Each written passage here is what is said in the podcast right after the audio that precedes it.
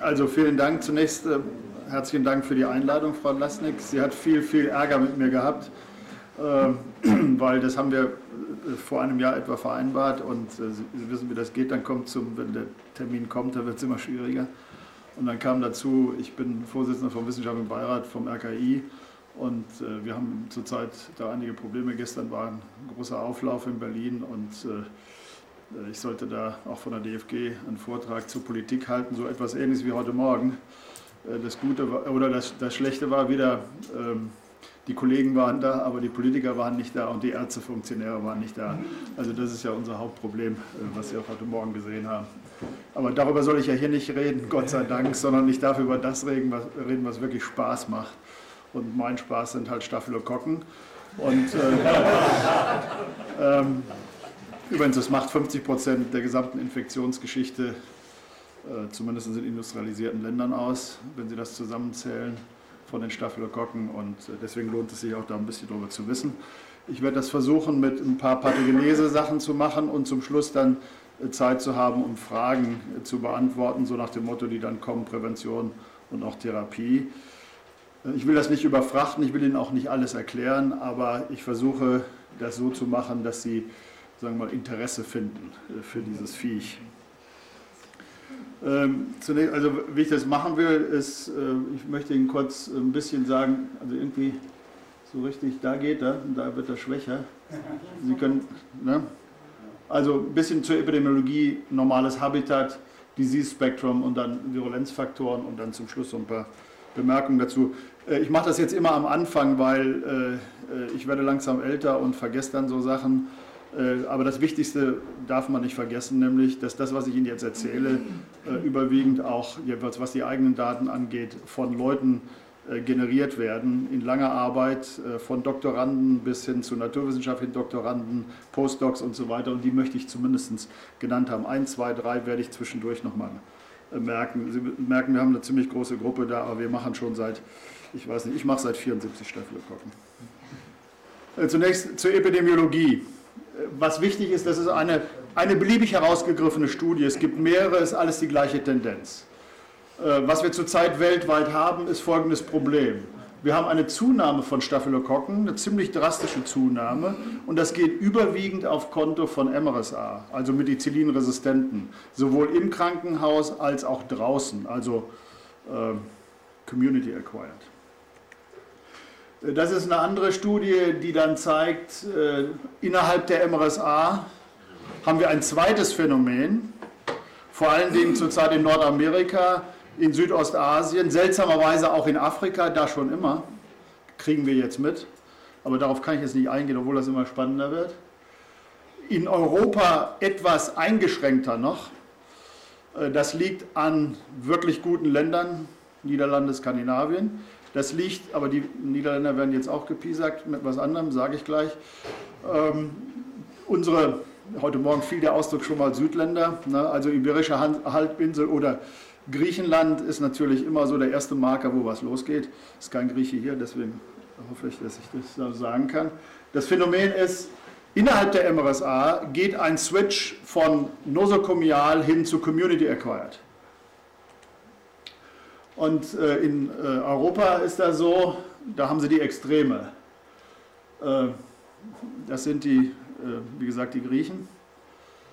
Äh, die können das ja auch vertragen. Ich meine, Griechenland ist das. Äh, das sind die Niederländer. Sie können jetzt auch die Schweden dahin tun, die Dänen. Und das sind wir.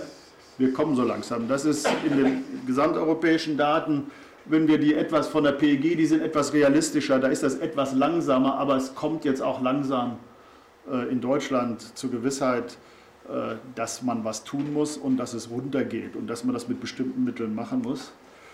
Ganz kurz zur Erklärung, was dann zusätzlich weiter passiert mit den Community Acquired.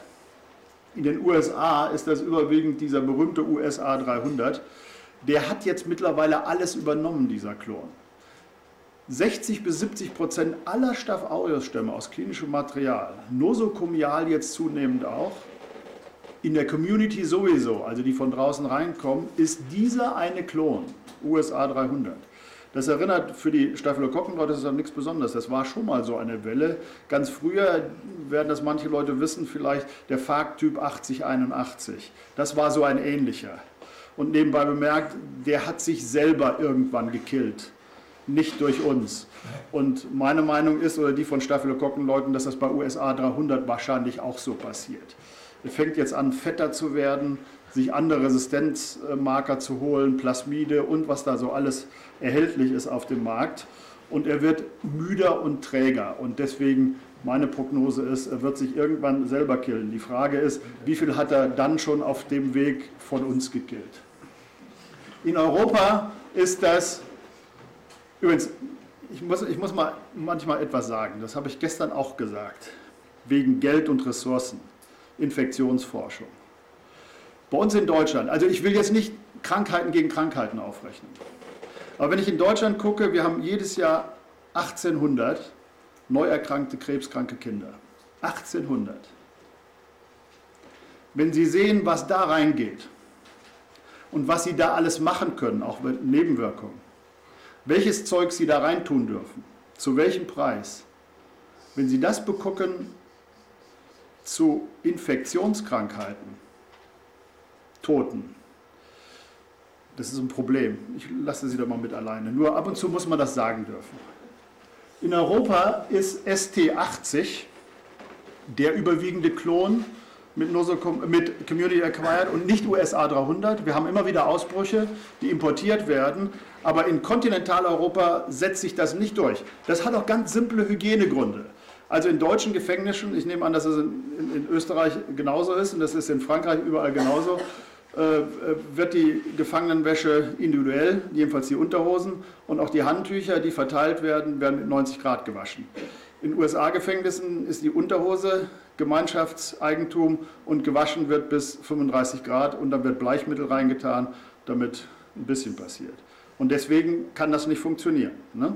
Also jetzt nur mal ein genereller Punkt, aber darüber möchten wir jetzt nicht so viel diskutieren. Wir kriegen, das ist auf amerikanischen Kongressen auch immer ganz schwierig. Ne? Warum haben die so hohe Probleme, haben ein tolles Infektionskontrollsystem, aber wenn man so an bestimmte pragmatische, ganz simple, hausfrauliche oder hausmännische Sachen kommt, dann wird dann so ein bisschen, dann wird schwierig. Aber ich kann mir das mittlerweile leisten. Ähm, wir haben ein anderes Problem bei uns, vor allen Dingen in der deutsch-holländischen Grenzregion. Und äh, das ist immer, das sage ich auch jetzt, kann man das immer so schön sagen, weil das verstehen die Leute dann. Ähm, was bei den Virologen Influenza ist, ist bei den, bei den Bakteriologen Staph aureus. Und äh, beide, Influenza und Staph aureus, haben zwei Wirte, die, die sie besonders mögen. Das sind Menschen und Schweine. Und äh, sie haben auch sonst Beziehungen zueinander. Es gibt, es gibt in Holland, in der holländischen Grenzregion, auch zu Deutschland, die höchste, also da, wo ich auch herkomme oder, oder arbeite, in Münster, die höchste Schweinedichte. Und äh, da gibt es ein Problem jetzt mit einem neuen Klon, dem sogenannten Sequence-Type drei neun acht. Der ist überwiegend der, der äh, S P A-Type T null elf und äh, der kommt bei Schweinen vor und ist ein besonderer Klon. Den gibt es als M S S A-Version und als M R S A-Version. Und der beginnt die Holländer jetzt zu peinigen, nämlich als M R S A-Keim. Der kommt aus der Schweinepopulation in die Population von Menschen, die sich mit Schweinen beschäftigen, also Züchter, Tierärzte und so weiter, und geht von da aus in den Menschen. Und äh, das wird ziemlich viel mittlerweile. Äh, der, der akquiriert auch alles Mögliche, alle möglichen Meckersetten. Der akquiriert jetzt auch B V L. Der akquiriert jetzt auch Sachen, die wir nicht mögen. Zum Beispiel ein Plasmid, was für Linezolid-Resistenz kodiert. Also nicht für die alte klassische Linezolid-Resistenz, die extrem selten ist, sondern für die, die horizontal übertragbar ist. Und das alles passiert im Schwein. Wenn sich also jetzt... Das ist auch von einem Schweinestamm. Und wenn die sich jetzt treffen, ist das nicht gut. Und die haben sich schon getroffen. Es gibt Klone von diesem S T drei neun acht, der dieses Plasmid schon hat. Und wenn der sich verbreitet, dann können sie Linezolid, sowieso ein schwaches Antibiotikum, es gibt nichts Gutes gegen M R S A, nebenbei bemerkt, auch Vancomycin ist ein scheiß Antibiotikum. So, Entschuldigung, wenn ich so drastisch werde. Sie sehen mal hier Zahlen, die heißen übrigens L A Staph aureus, also M R S A, also äh, Hospital, H A, C A ist Community und Sie müssen jetzt lernen L A, Livestock Associated. Das sind dann diese Klone. Und in Deutschland äh, ist das schon mittlerweile in der Grenzregion so, in unserer Grenzregion, siebzehn Prozent aller M R S A äh, bei der Aufnahme sind dieser Klon. So, das ist jetzt genug zur Epidemiologie, nur damit Sie sich das merken. Ne? Also Hospital, Community und jetzt kommt dann auch Livestock Associated dazu. Ähm, Staph aureus ist was Besonderes. Das vergessen die Leute immer. Staph aureus ist nicht Pneumokokken, das sind nicht Meningokokken, all das andere Zeug. Äh, ist etwa vergleichbar mit E. coli im Dickdarm oder Bacteroides im Dickdarm. Staph aureus ist mit uns groß geworden.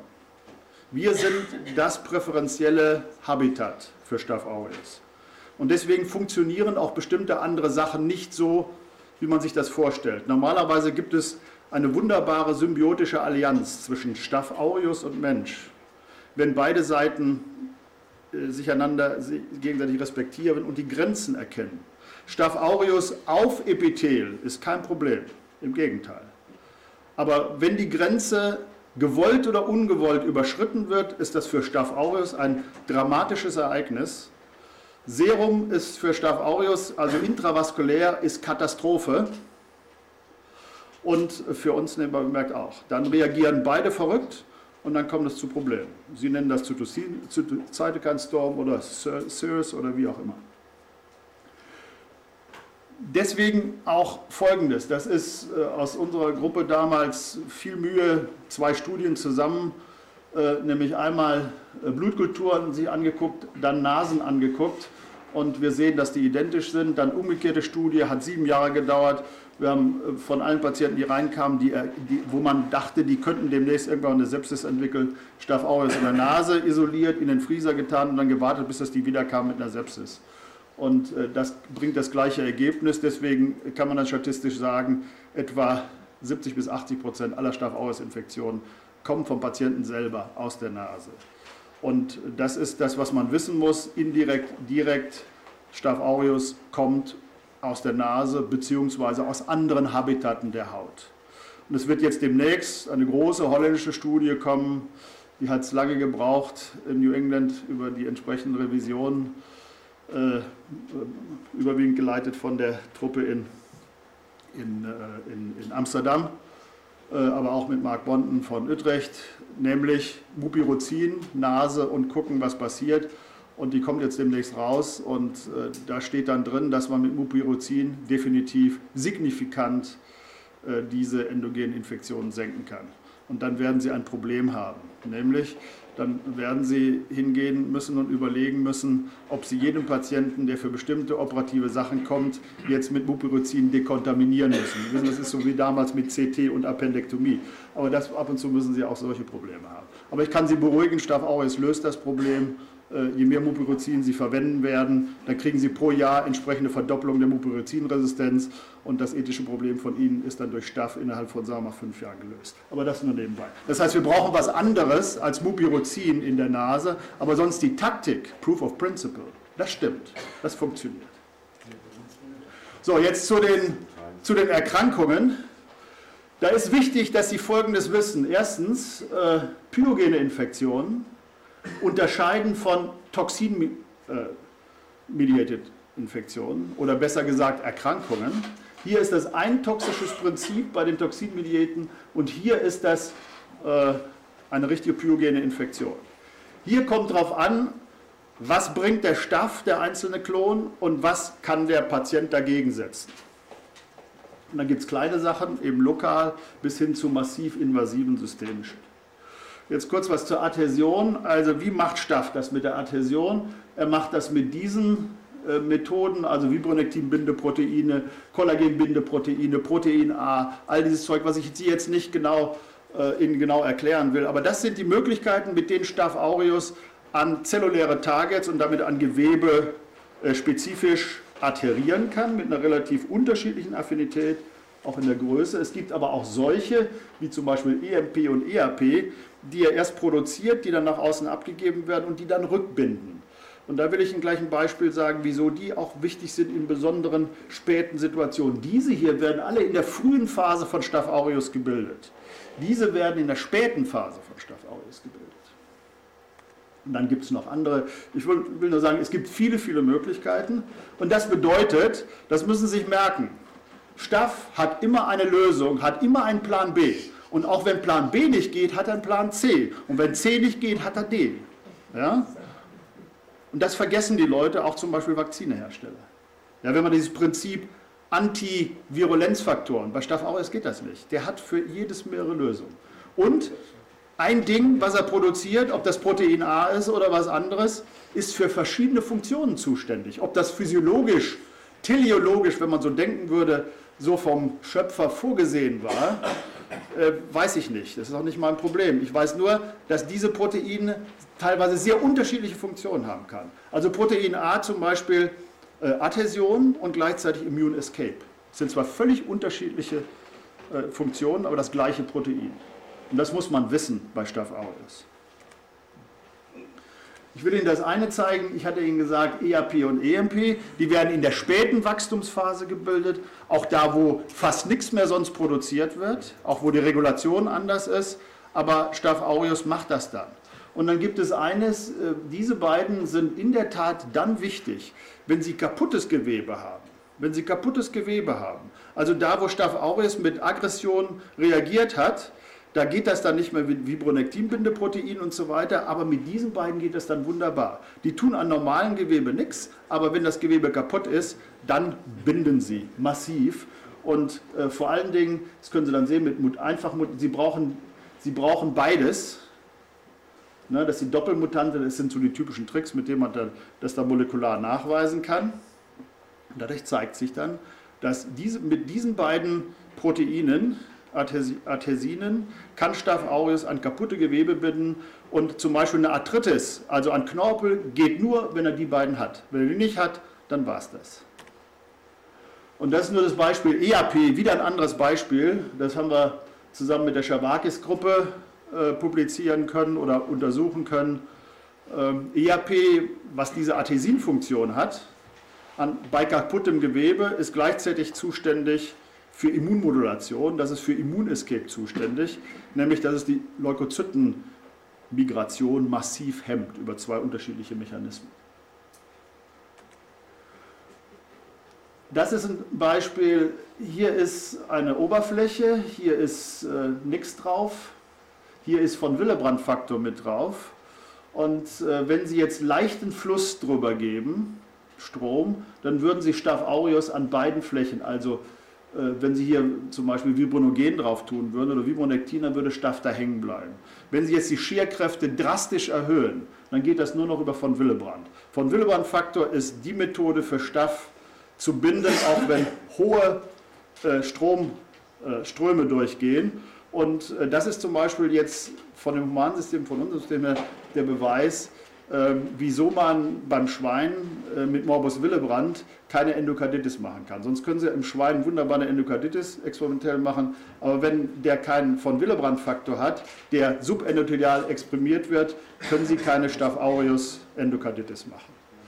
Äh, das ist äh, was anderes, um Ihnen zu zeigen, also eine Oberfläche, Blutplättchen drauf, die aktivieren, werden aktiviert und dann kommt Staph drauf und Sie sehen eine randomisierte Verteilung. Wenn Sie Puffer da haben.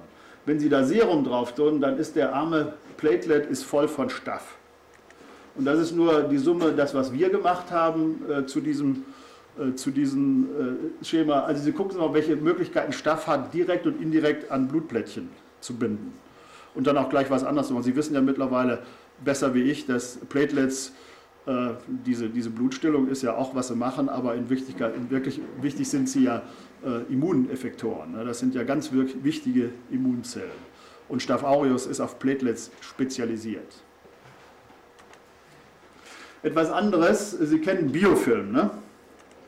Biofilm, erster Schritt ist Adhäsion, dann Akkumulation, die wachsen.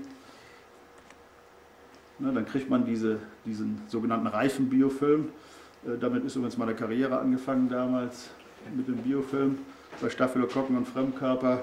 Und irgendwann können die auch weggehen und dann gibt es Detachment und dann passiert was. Das ist mittlerweile im Prinzip äh, in der gesamten äh, Mikrobiologie, nicht nur in der medizinischen Mikrobiologie, aber es ist eines der wichtigsten.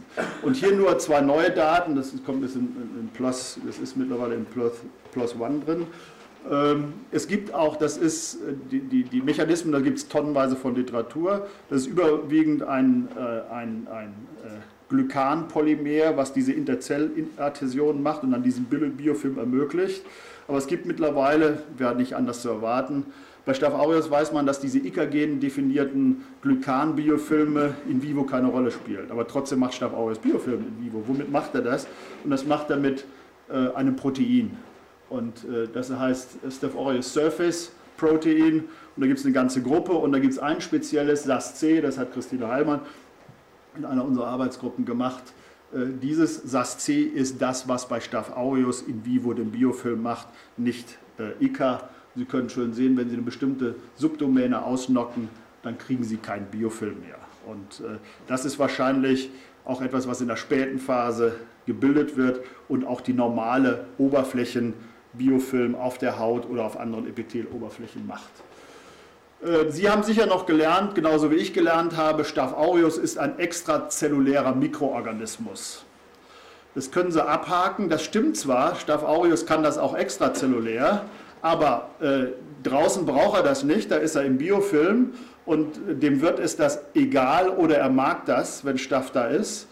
Äh, wenn Staph dann in die Bereiche kommt, wo er nicht hingehört, also in Peritonealraum oder Pleuraraum oder sogar endovaskulär, dann ist das für Staphylokokken hochdramatisch. Und da gibt es nur die Möglichkeit, entweder äh, ja, weg.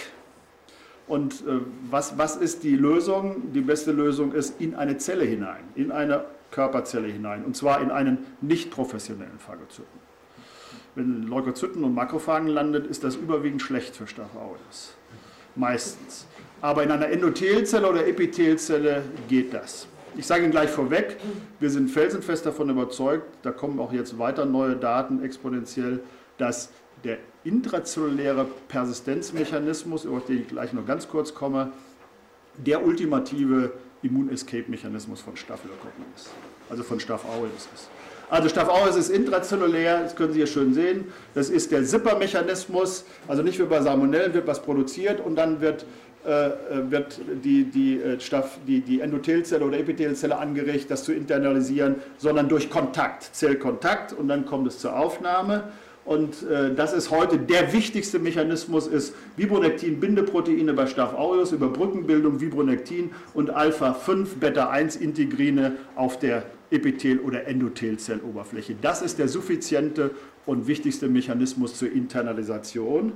Aber auch da ist es wieder so, es gibt äh, Stämme, die haben kein Fibronektin-Bindeprotein oder die Zelle bietet ihnen kein Alpha fünf Beta eins Integrin oder es ist kein Fibronektin vorhanden. Natürlich hat Staph aureus dafür eine Lösung, das wird demnächst publiziert, das ist Nina Hirschhausen aus unserer Gruppe, die hat zeigen können, dass wenn alles das nicht mehr geht und er muss rein in die Zelle, dann macht er das über eine Interaktion, nämlich mit A T L, das ist auch so ein äh, extrazellulär abgegebenes, ist zuständig für die Zellseparation, hat also eine physiologische Funktion. Aber dieses Zeug sorgt dafür, dass, nach, dass dann eine Bindung eingegangen wird ohne Fibronektin mit Heat-Shock-Protein siebzig. Das ist ein allgemeines Stressprotein. Und wenn Staph aureus oder was auch immer an eine normale Zelle stößt, dann regulieren die Also dann bringen die Heat-Shock-Protein siebzig nach draußen. Und Staph aureus hat A T L, jeder, fast jeder Staph aureus hat A T L. Das ist nicht besonders effektiv, also wenn er den anderen Weg nimmt, nimmt er den anderen. Aber wenn er den nicht hat und ein Granulozyt ist hinter ihm her, dann nimmt er diesen Weg. Und er geht rein. So etwas zur Aggression. Das sind Methoden, allgemeine Toxine, spezifische Toxine, Enzyme. Ähm, Alpha-Toxin ist eines der wesentlichsten, der wesentlichsten Toxine und da ist es jetzt ganz wichtig, dass Staph aureus, wenn er Alpha-Toxin produziert, hat er ein Problem. Wenn er in eine Zelle reingeht und produziert weiter lustig sein Alpha-Toxin, dann macht er die, schnell, die Zelle ganz schnell kaputt. Ja? Macht er nur wenig Alpha-Toxin, dann kann es passieren, dass ihn sogar die Endothelzelle oder die Epithelzelle degradiert. Auch die können das. Es sei denn, er schafft es, sie in Apoptose zu treiben. Das geht auch. Aber es ist nicht immer erfolgreich. Aber manche Staph-Aureus-Stämme entscheiden dann, kein Alpha-Toxin mehr zu produzieren. Und dann bleiben sie drin. Lange. Wir wissen, ganz lange. Experimentell können wir das zeigen, dass die das jetzt sehr lange können. So, jetzt noch etwas zu etwa, ich, ich habe U S A dreihundert und äh, Europa gegen U S A und äh, äh, wie macht man Wissenschaft und wie macht man saubere Wissenschaft und wie publiziert man. Und äh, da habe ich auch, äh, ich sage das jetzt, da ist eine französische Gruppe in Lyon, Jérôme Etienne und seine Leute, Vandenesch, äh, Linard, äh, die machen seit Jahren sehr, sehr gute Staffarbeit und die interessieren sich auch für ein bestimmtes Toxin, nämlich Panton Valentine Toxin. Und äh, wir kennen Panton Valentine Toxin, äh, das von etwa ein Prozent aller Staph-Aureus-Stämme produziert wird. Alpha-Toxin wird von fast hundert Prozent produziert. Aber dieses P V L wird von etwa ein Prozent produziert, unter anderem auch von U S A dreihundert. Und äh, das hat aber mit Methicillin-Resistenten nichts zu tun. Das ist ein Fall äh, von uns, äh, das ist ein normaler M S S A, äh, sind vor allen Dingen Kinder und Jugendliche, die das kriegen. Das ist lange, lange, lange bekannt. Das ist eine massive, nekrotisierende, hyperakute Pneumonie, die, ich weiß nicht, ob Sie die schon gesehen haben, die kommen mit dem Bild Influenza-like. Übrigens, die meisten haben eine echte Influenza vorweg. Das ist übrigens die Kombination zwischen Influenza und äh, P V L, Staph aureus. Aber das wäre jetzt wieder eine halbe Stunde andere Diskussion über Influenza und. Ähm, und dann ist dieses Toxin, diese Patienten kommen dann zusätzlich mit Bluthusten und Leukopenie. Periphere Leukopenie, die haben zweitausend oder niedriger. Und das ist an sich nicht normal bei so einer Geschichte. Und die Staph-Aureus-Stämme, die das machen können, müssen dieses Toxin produzieren. Und das produziert auch U S A dreihundert. Wenn Sie diese Patienten haben und die Lunge nehmen, wenn Sie eine normale Lunge nehmen bei der Sektion, dann können Sie so machen. Wenn Sie eine normale Staph-Aureus-Pneumonie nehmen, die schon schlimm genug ist, dann können Sie so machen. Bei dieser Lunge, das ist wie Steakfleisch, da können Sie nichts mehr machen. Die Lunge ist kaputt. Die ist wie auch eine Influenza-Lunge, die ist vollkommen kaputt und hämorrhagisch und wie Steakfleisch. So, und dann gibt es diese Geschichte, was macht U S A dreihundert so pathogen? Und äh, da gibt es die wunderbare Arbeit von der französischen Gruppe mit P V L in dieser fulminant nekrotisierenden Pneumonie und nur darüber reden wir jetzt. Und dann ging es los, da war die Science-Arbeit, die zeigt, P V L ist, macht es, dann kam Nature Medicine, die sagt, es ist nicht P V L, es ist P S Ms, also Phenol-Soluble Modulins, das sind sozusagen Defensine von Staph aureus, also kataionische Proteine, Detergenzwirkung. Dann kommt eine andere Arbeit von Nature Medicine, es ist Alpha-Toxin und das ist alles in Mäusen. So, ich nenne das eine... Äh, bizarr, ja, also das ist wirklich bizarr. Aber es ist ganz einfach. Ja, ähm, diese Review, also ich darf da ja nichts zu sagen, aber das habe ich alles nicht verstanden und viele andere haben das auch nicht verstanden. Wieso zum Beispiel solche Sachen unter bestimmte Kontrolle nicht reinkommen. Ja? Also jetzt wirklich jetzt, das ist jetzt nicht mehr so Mitte, das ist jetzt sozusagen drin in PLOS Pathogen. Ich zeige Ihnen auch gleich noch ein, Bildchen, ein anderes Bildchen dazu. P V L und humane Neutrophile. Wir reden, das sind Nanogramm. Nanogramm. Ja, also im Nanogrammbereich kriegen Sie in der Dosis-Wirkbeziehung die Aktion auf Granulozyten. Die gehen kaputt. Sehr schnell. Innerhalb von zehn bis dreißig Sekunden. In einer Dosis-Wirkbeziehung. P V L. So, jetzt bin ich mal gespannt, ob ich das schaffe mit dem Ding. So, wenn Sie jetzt P V L zu... Das ist hier die... Ne, tut's nicht. Es geht, dann müssen Sie das mal versuchen kurz.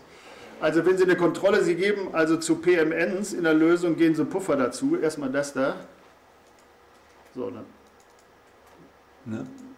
ist nicht so lange, aber Sie sehen, die, die, die bewegen sich halt und das ist es. Jetzt machen Sie da unten mal hin, dahin, dahin bitte. Na, jetzt kommt es da.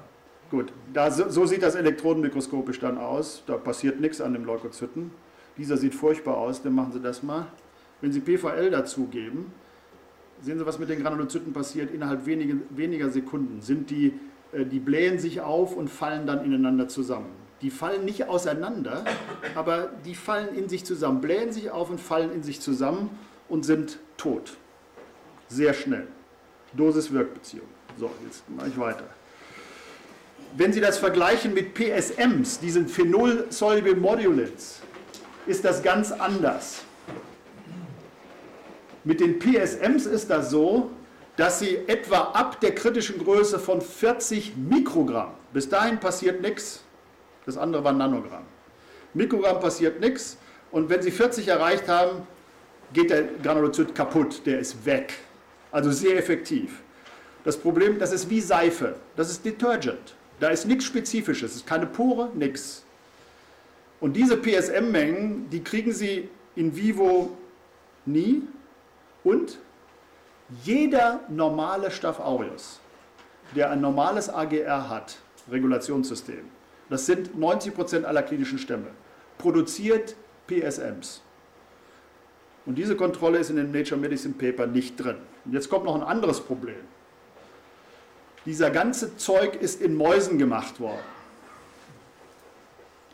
Und die Leute haben, es gibt mittlerweile Studien in Primaten, Non-Human Primates, die gemacht wurden. Aber sie haben alle nicht das gemacht, was man erstmal sauber tun muss. Nämlich mal gucken, welche Granulozyten sind denn suszeptibel. Und dann gucken Sie sich das mal bitte nur an mit P V L. Das sind Menschen und das sind Rabbits. Und da können Sie sehen, hier, ich zeige das mal, na, hier Dosis-Wirkbeziehung, die Sie gesehen haben. Ne?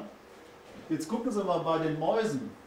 Da können Sie bis zu Tonnen gehen. Sie können eine Maus, egal welche Maus, übrigens auch Non-Human Primates, können Sie durch P V L, also Leukozyten, nur durch Gewicht killen. Also Gewicht drauflegen, nicht durch Funktion. So, und das ist aber in Nature Medicine zweimal publiziert, das ist in, ne? Furchtbar. So, ich hoffe, da kommt jetzt Klärung rein. Also die Franzosen haben recht und nicht die Amerikaner. Äh, S C Vs. Jetzt noch ganz zum Schluss was zur Persistenz. Also wir hatten gesehen, Staph aureus kommt rein und äh, es ist, um die Story da short zu machen, der, der persistierende Phänotyp ist verbunden mit S C Vs und da sind wir beim Metabolismus. Ich habe übrigens geschmunzelt, als ich äh, Krebszyklus und all das gesehen habe mit Laktat und N A D H und so weiter. Das ist bei Staph genauso und das ist ein Metabolismusproblem und wie generiert man A T P? Diese S C Vs, diese stabilen Small Colony Variants, die dann alles runterregulieren, Stoffwechsel und und und, das sind Elektronentransportmutanten, das sind die stabilen S C Vs. Und wenn Sie dann das, was fehlt, zum Beispiel Hemin oder Methadion, dann dazugeben, dann kommen die wieder. Also das ist der gleiche Staph aureus. Das ist der normale aggressive Phänotyp, Mister Hyde, und das ist der persistierende, nicht aggressive Phänotyp. Jekyll, Doktor Jekyll. Also Staph aureus hat Stevenson gelesen. Ähm, der hier ist hochaggressiv, Alpha-Toxin und all das Zeug und der tut das nicht. Und deswegen kann der nicht persistieren, intrazellulär, logisch, aber der kann das. Und äh, deswegen, so sehen die phänotypisch im Labor aus. Das sind stabile durch eine Mutation. Und da können Sie sehen, in, in, in diesem Fall ist das eine, eine, eine Epidermiszelle, Epidermiszelle ähm, die, die Small Colony Variant, die, die macht das, die Zelle nicht kaputt, vermehrt sich und ist da drin, währenddessen die normale aggressive Form, die macht die Zelle kaputt. Das, der, der, der Missing Link ist, alle diese Stabilen, die man kriegt, äh, die haben eine Mutation gefangen, deswegen bleiben die stabil, die können nicht wieder zurück. Die sind einmal jetzt äh, Doktor Jekyll und die können nicht wieder aggressiv werden.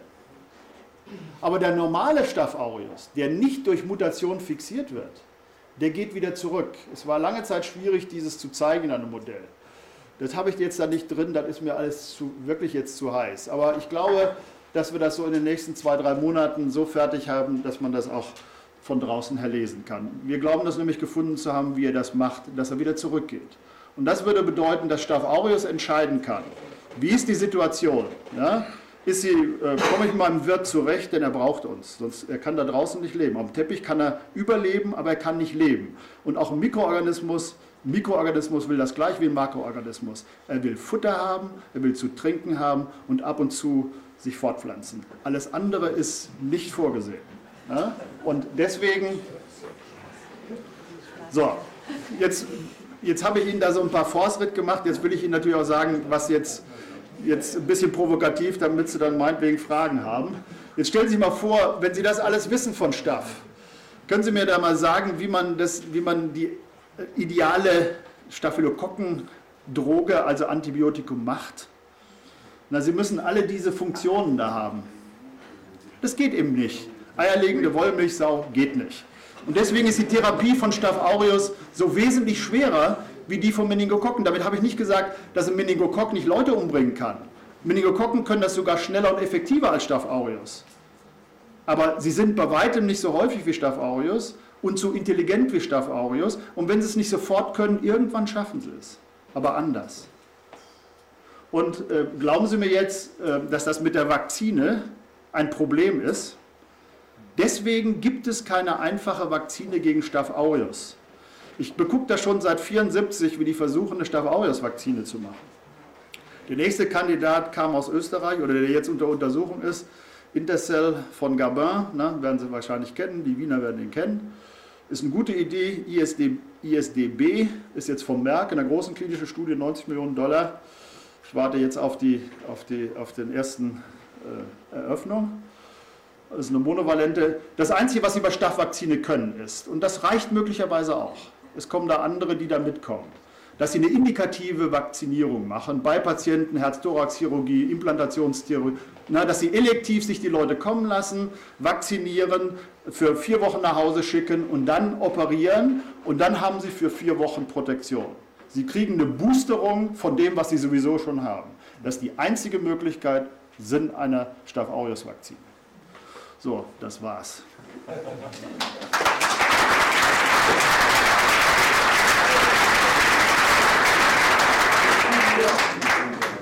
Also vielen Dank, dass Sie uns gezeigt haben, dass Staphylokokken sozusagen ein polyvalentes Tier sind, kann alles. Äh, er liebt es, bei uns zu sein. Warum ist er gut für uns? Er ist gut für uns, weil er zum Beispiel auf dem Epithel wegen seiner äh, auch in Anführungsstrichen aggressiven Fähigkeiten zum wirklich soliden Armamentarium der primären antiinfektiven Barriere auf Epithel zuständig ist. Er ist im äh, Fettstoffwechsel der Haut wahrscheinlich essentiell. Und er ist auch dann einfach äh, da im Sinne von, äh, sagen wir mal, indifferent, dass er, dass er uns bittet, dass, dass er bei uns leben kann. Also dass er uns nicht schädigt. Kann man das so verstehen, wenn ich da bin, dann kann kein anderer kommen. Ja, zum Beispiel. Besetzt er den Platz ja, auch. Ja, ganz, wenn Sie es ganz simpel wollen, ja. Gibt es Fragen? Den Staph epidermidis, der immer da ist, der hat weit weniger Möglichkeiten, aggressiv gegen seine Artgenossen zu sein. Weil er die Instrumentarien nicht hat. Okay, das heißt, das, was er gegen die Zellen macht, macht er auch gegen, gegen andere Bakterien. Exakt. Gegen andere Bakterien. Mit teilweise anderen Mitteln, aber ja. Noch? Fragen, man ist, glaube ich, ein bisschen äh, sozusagen, man denkt sich, ui, was alles um mich herum vorgeht. Ja. Auf mir, in mir. Äh.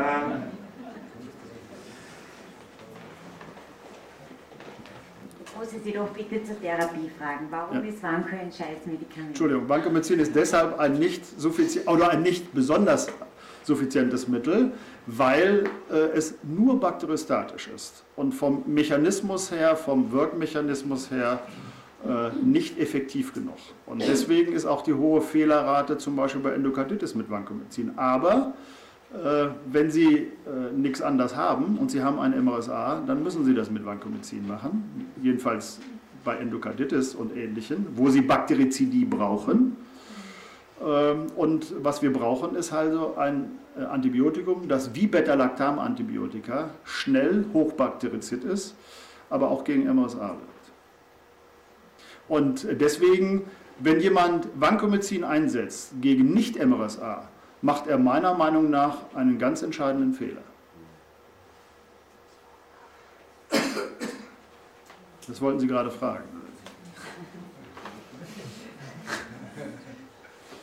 Also Vancomycin ist kein Medikament gegen M S S A. Es sei denn, Sie haben einen hochallergischen Patienten mit nachgewiesener Beta-Lactam und, und, und Allergie. Dann bleibt Ihnen natürlich von der Wirtsseite her keine andere Möglichkeit, als ein Glycopeptid zu nehmen. Und Linezolid?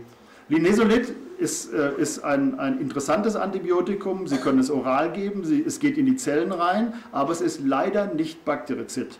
Und ähm, dann ist das, was da zuerst als relativ schwierig zu verstehen äh, gesehen wurde mit dieser, Sie wissen, diese eine berühmte Studie mit den Kathetern äh, und äh, den Restriktionen dann durch F D A und auch E M E A und der U K-Registrierungsbehörde, äh, dass es bei äh, Septikämien in der Kombination mit Gramm-Negativen möglicherweise einen negativen Effekt hat. Das wird immer interessanter. Ich, ich bin nicht ganz sicher, ob das Linezolid da eventuell Probleme hat. Aber jetzt, jetzt kann man nur sagen, es ist nicht bakterizid und damit äh, bei der Endokarditis nicht zu verwenden. In der Lunge, wenn Sie sicher Staph aureus in der Lunge haben, obwohl die beiden Studien, die man da zusammengeschmissen hat, äh, na, es gibt bisher noch nicht einen sicheren Nachweis in der kombinierten prospektiven Studie, aber in der Lunge ist das was anderes. Also wenn Sie Lunge haben, dann ist offensichtlich Linezolid ein interessanter Kandidat. Wir haben Linezolid gemocht, weil es gegen S T Vs intrazellulär wirkt äh, und weil man es oral geben kann. Aber die Langzeittox, übrigens, das gilt für alle Oxazolidinone, die bisher in der, in der Pipeline sind, äh, wenn sie über achtundzwanzig Tage gehen müssen, dann kriegen sie logischerweise hämatopoetische Probleme und sie müssen monitoren. Manche Patienten, wir haben eine Patientin, die ist seit vier oder fünf Jahren äh, unter Dauertherapie von Linezolid. Der passiert nichts. Wir haben andere Patientinnen, wo wir das wegen der T B, X D R T B gerne gegeben hätten, wo wir schon nach zwei, drei Wochen erhebliche Thrombopenien und Leukopenien gesehen haben und deswegen raus mussten. Bitte. Ich wollte gleich fragen, wir wissen ja jetzt, dass Staph aureus in den Zellen überdauert, wenn es sich gut stellt. Und jetzt behandeln wir doch die Patienten gelegentlich erfolgreich, trotz dieser ganzen Evasionsmechanismen. Und jetzt, ich meine, ich weiß jetzt nicht genau, wie lange Zellen brauchen, um sich zu erneuern, aber wenn wir jetzt Patienten besonders lange behandeln, und das machen wir eigentlich jetzt sehr strategisch bei Staph aureus Infektionen, ist das, das macht Staph aureus, wenn eine Zelle sozusagen erneuert wird, wird er dann von der nächsten nachwachsenden Zelle aufgenommen, oder ist das immer ein Grund, warum lange Therapien, eben gerade bei Staph aureus, Infektionen Sinn machen, im Gegensatz bei anderen, wo man relativ kurz und fokussiert behandelt? Also zunächst mal äh, anfangen damit zu sagen, dass die, die Staph aureus Infektion, jedenfalls die systemische, eine solche ist, wo man lang therapieren muss. Äh, dafür kriegen wir jetzt auch immer mehr äh, wissenschaftliche pathogenetische Evidenz, dass es Sinn macht, das so zu tun. Die andere Frage ist äh, wahrscheinlich ganz simpel. Man muss sie nur, also in unserem Experiment, was wir hoffentlich dem, oder in dem, in dem Setting, also im Zellkultursetting, aber auch in einem Tiermodell, ist es halt so, dass äh, Staph aureus, der persistierend in einer Zelle war, nehmen wir mal an für einen Monat oder drei Monate, das ist dem völlig egal. Wenn er da in diesem Status ist, dann bleibt er da drin. Und solange die Zelle nicht kaputt geht, bleibt er da drin. Wenn die Zelle kaputt geht und er kommt raus, und äh, die Sensing-Mechanismen sind noch nicht genau klar, aber er kann wirklich innerhalb von sechs Stunden, jedenfalls in unserem experimentellen Ansatz, ist er wieder so, dass der voll aggressiv ist und er kann wieder Zellen kaputt machen und er kann auch wieder gleich in eine nächste Zelle reingehen und dann sofort wieder runter und äh, neuen Zyklus des Abwartens der Persistenz beginnen. Deswegen ist das Phänomen der Der, der Relapsing Infections bei Staph aureus, zum Beispiel bei Cystic Fibrose oder bei Verbrennungspatienten oder bei Osteomyelitis-Patienten, wieso man die nicht klar kriegt, ist vollkommen klar jetzt. Ja, aber wenn, während dieser Phase, wo er sozusagen rauskommt und reinkommt, wie verändert, ich meine jetzt den Fachmann, verändert er sich da also physiologisch? Staph aureus, na klar, wenn der in die Zelle reingeht, äh, moduliert er alles runter, der Stoffwechsel wird ganz anders. Der macht nur noch ganz wenig A T P, der macht überhaupt keine extrazellulären Proteine, die er nicht mehr braucht, also keine Toxine mehr, keine Aggressine mehr, macht differenziell ein paar Adhäsine, die er braucht, falls er wieder rausfliegt, dass er sofort wieder in die nächste rein kann. Das ist sozusagen Minimalprogramm. Und dann, wenn er in der Situation ist, wenn er voll loslegen muss, aggressiv, dann kann er das auch innerhalb von fünf, sechs Generationen wieder so machen. Und angenommen, jetzt ist das Antibiotikum da, kann ich ihn da quasi erwischen? Na klar, wenn man das richtig, wenn man in der, in der Normalphase ist und man hat ein Beta-Lactam, äh, ist das erledigt. Ne? Äh, wenn man in der S C V-Phase ist, also in der, in der kleinen, in der, in der sozusagen Ruheform, da gibt es übrigens auch noch andere Ruheformen. Man kann bei Staph aureus was auslocken, dann stirbt er nicht mehr. Das ist sozusagen das Todesgen. Also das würde ich mir ganz vorsichtig ausdrücken, nicht wieder eine neue Diskussion anfangen. Aber man muss bei Staph aureus halt so lange arbeiten, bis dass man ihn in den richtigen Phasen mit dem richtigen Antibiotikum erwischt hat. Und ein richtiges Antibiotikum für die intrazelluläre Geschichte, die gibt es halt bisher nicht. Denn es gibt bisher kein Antibiotikum, was vernünftig intrazellulär geht und hochbakterizid ist. Wahrscheinlich geht das auch nicht vom Konzept.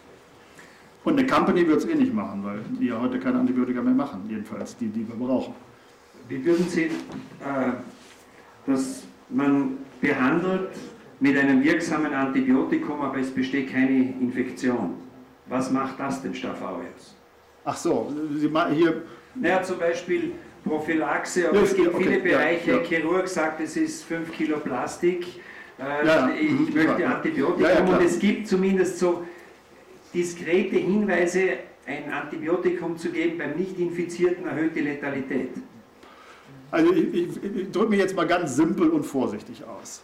Ähm, äh, solche Sachen sind natürlich, man müsste die Studien machen können, auch Longitudinalstudien, die man ja zumindest in Deutschland in der klinischen Forschung zurzeit nicht machen kann, weil man dafür kein Geld kriegt und man keine Leute hat. Ähm, aber Ich würde ich würd mal sagen, die Antibiotikagabe äh, ohne Infektion, auch die prophylaktische, bei ganz bestimmt, wenn sie kurzfristig ist.